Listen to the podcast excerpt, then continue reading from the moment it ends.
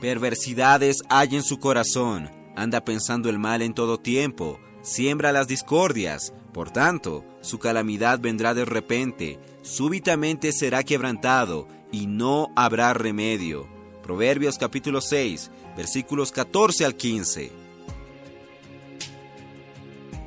Oh Señor Jesús, amados hermanos, amadas hermanas, queridos amigos, gracias al Señor.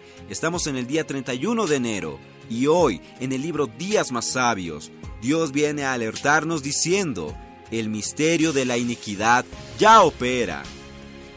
Señor Jesús, en Daniel capítulo 11 versículo 21, leemos acerca de un hombre muy vil, al cual no se le había dado ni la honra ni el honor, pero que en silencio tomó el reino con engaños y muchos halagos.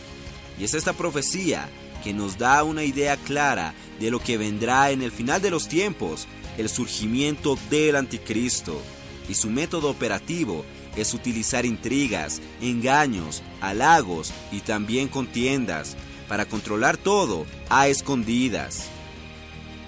Podemos ver en 2 Tesalonicenses capítulo 2, versículo 7, como Pablo advirtió que el día del Señor no vendrá sin que se manifieste primero la apostasía y el hombre de pecado, el hijo de perdición, que se opone y se levanta, se revela contra todo lo que se llama Dios, Señor Jesús. De hecho, el misterio de la iniquidad ya opera, hasta que se revele y manifieste este inicuo, Señor Jesús. Iniquidad en griego es anomía, que significa la condición de aquellos que no cumplen la ley o la ignoran, Señor Jesús. Y el perverso, del cual estamos hablando, viene del griego que dice anomos, que significa sin ley, desprovisto de la ley, Señor Jesús. Ahora hay una pregunta muy importante. Queridos hermanos, queridos amigos, ¿qué hemos presenciado? ¿Qué estamos viendo en estos últimos tiempos? Hay una fuerte inversión de valores en el mundo tratando constantemente de causar intriga y engaños entre un cristiano y otro. La enseñanza bíblica está siendo despreciada por la sociedad y los cristianos están bajo un fuerte ataque para renunciar a sus principios.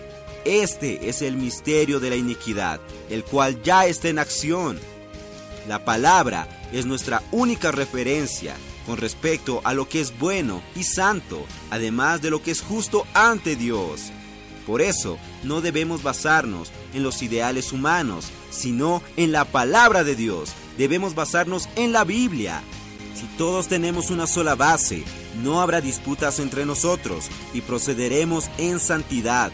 El misterio de la iniquidad no prevalecerá entre nosotros y en la venida de Cristo el maligno será quebrantado sin ningún remedio. Señor Jesús, amados hermanos, amadas hermanas, queridos amigos, gracias al Señor. Tenemos la palabra de Dios que es nuestra vacuna en contra del virus de la iniquidad. Señor Jesús, gracias al Señor, porque tenemos la palabra de Dios. Valoremos la palabra de Dios. Señor Jesús, Busquemos que esta palabra sea nuestra base y no seamos corrompidos ni engañados por el misterio de la iniquidad, que es solamente un engaño. Señor Jesús, gracias al Señor por la palabra de Dios. Jesús es nuestro Señor.